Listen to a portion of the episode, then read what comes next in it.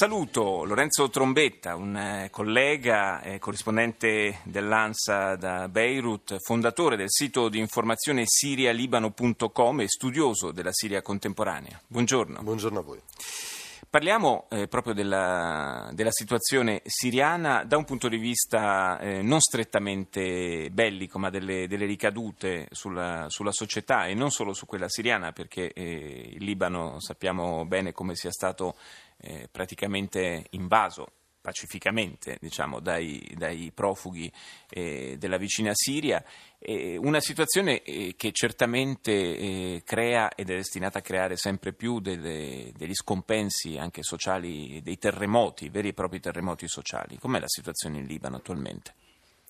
Il Libano, nonostante sia stato appunto sommerso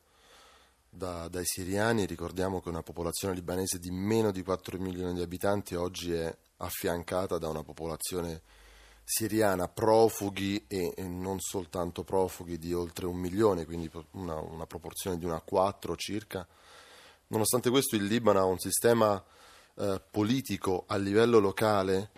eh, molto flessibile che ha consentito al paese, alle varie comunità del, del paese, che è un paese piccolo o grande quanto l'Abruzzo, di, eh, di navigare di, eh, e di superare i momenti più difficili della crisi libanese e siriana nel suo complesso. Quindi, nonostante la fortissima pressione demografica, socio-economica, diciamo degli ospiti, come vengono chiamati in Libano ufficialmente, perché non possono essere chiamati profughi, eh, il Libano continua a mostrarsi un paese sempre descritto come sull'orlo di una guerra civile, ma di fatto questa guerra civile, per fortuna, non scoppia, anzi le comunità locali e anche i grandi partiti politico-confessionali nazionali eh, tengono, oh, resistono ed evitano che le tensioni che normalmente ci stanno in questo contesto non eh, esplodano su scala nazionale. C'è una, una società che un un giorno o l'altro, quando speriamo presto si concluderà questa guerra dilaniante, ci sarà una società da ricostruire totalmente, quella siriana, che è stata, non fosse altro perché buona parte della popolazione è stata costretta a, o a spostarsi all'interno del paese o addirittura a spostarsi oltre confine. E, insomma, il, il, tessuto sociale inevitabilmente eh, ne, ha, ne, ha, pagato un, un, conto, ha pagato un conto molto salato. E c'è una, però una grande attività di eh, blogger, giornalisti, esponenti appunto della società civile che è impegnata eh, proprio nel cercare di tenere viva la speranza e anche tenere insieme però questo tessuto sociale. Assolutamente, la, come moltissimi esponenti della società civile siriana dentro e fuori il paese affermano non dobbiamo aspettare che ci sia una fine formale delle ostilità mh, annunciata da Ginevra o da altri consessi sì. internazionali la ricostruzione, il lavoro di ricomposizione delle fratture va, va svolto sin da oggi, sin da ieri, ma comunque sin da sì, oggi. Certo. Eh, quindi diciamo non c'è un'attesa per un, un, un, poi che chissà quando avverrà e potrà avvenire in maniera diversa anche a livello temporale in, a seconda delle regioni perché eh, come avvenne nella guerra civile libanese del, dal 75 al 90 non è un paese in ogni momento completamente coinvolto alla guerra ci sono delle regioni che mentre parliamo vivono una situazione di relativa normalità, altre dove si trovano sotto i bombardamenti quotidiani. Anche qui la società civile deve essere flessibile e capire dove può intervenire e a che livello può intervenire. Dal punto di vista de, dell'attività diciamo, di giornalisti, di mh, giornalisti più o meno professionisti,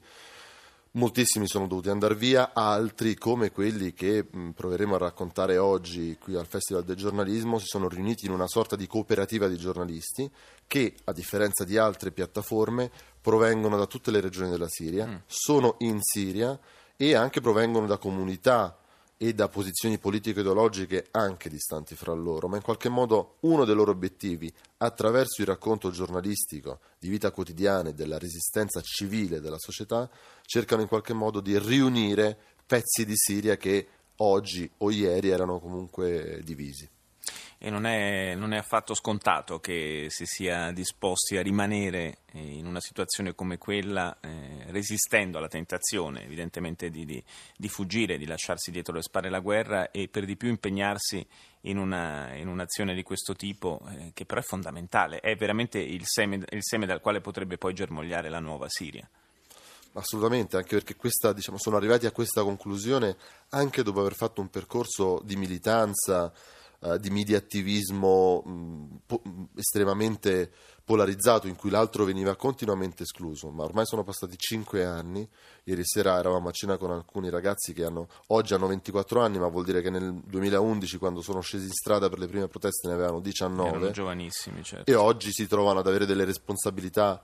diciamo mediatiche forse fuori dalla, dalla scala che noi ci possiamo aspettare, ma in qualche modo sono anche loro uh, le persone che oggi guardano più avanti di altri. Questi raccontano su goodmorningsyria.org, come dicevo prima, non le notizie più calde o l'evento attualità che possiamo cercare su, su altri siti, su altri portali certo. di informazioni, ma approfondiscono il lavoro delle varie comunità a livello civile, come si resiste agli armati, quale che siano gli armati. Sì, una, una, società da ricostruire ancora di più se pensiamo che praticamente c'è una, una, generazione, una generazione, intera che, si, che, perde tutta la fase formativa. No? Eh, tutti quelli che sono bambini oggi, che non hanno la possibilità di andare a scuola, saranno i siriani di domani, ma chissà come, chissà in quale, in quale situazione, in quale condizioni. Ringrazio Lorenzo Trombetta, corrispondente eh, dell'ANSA da Beirut, grazie di essere stato con noi, buon lavoro qui a Perugia per, eh, per il panel di oggi. A che ora? Alle 16. Perfetto, quindi eh, rinnoviamo naturalmente l'invito per chi fosse a Perugia a intervenire, a partecipare a questo panel. Io ho giusto il tempo di salutare, di ringraziare eh, chi è, tutta la nostra redazione, chi è qui a Perugia con me, quindi il tecnico Daniele De Noia, l'assistente Claudio Urbani, il nostro regista Mauro Convertito. La linea va al GR1, noi ci sentiamo lunedì.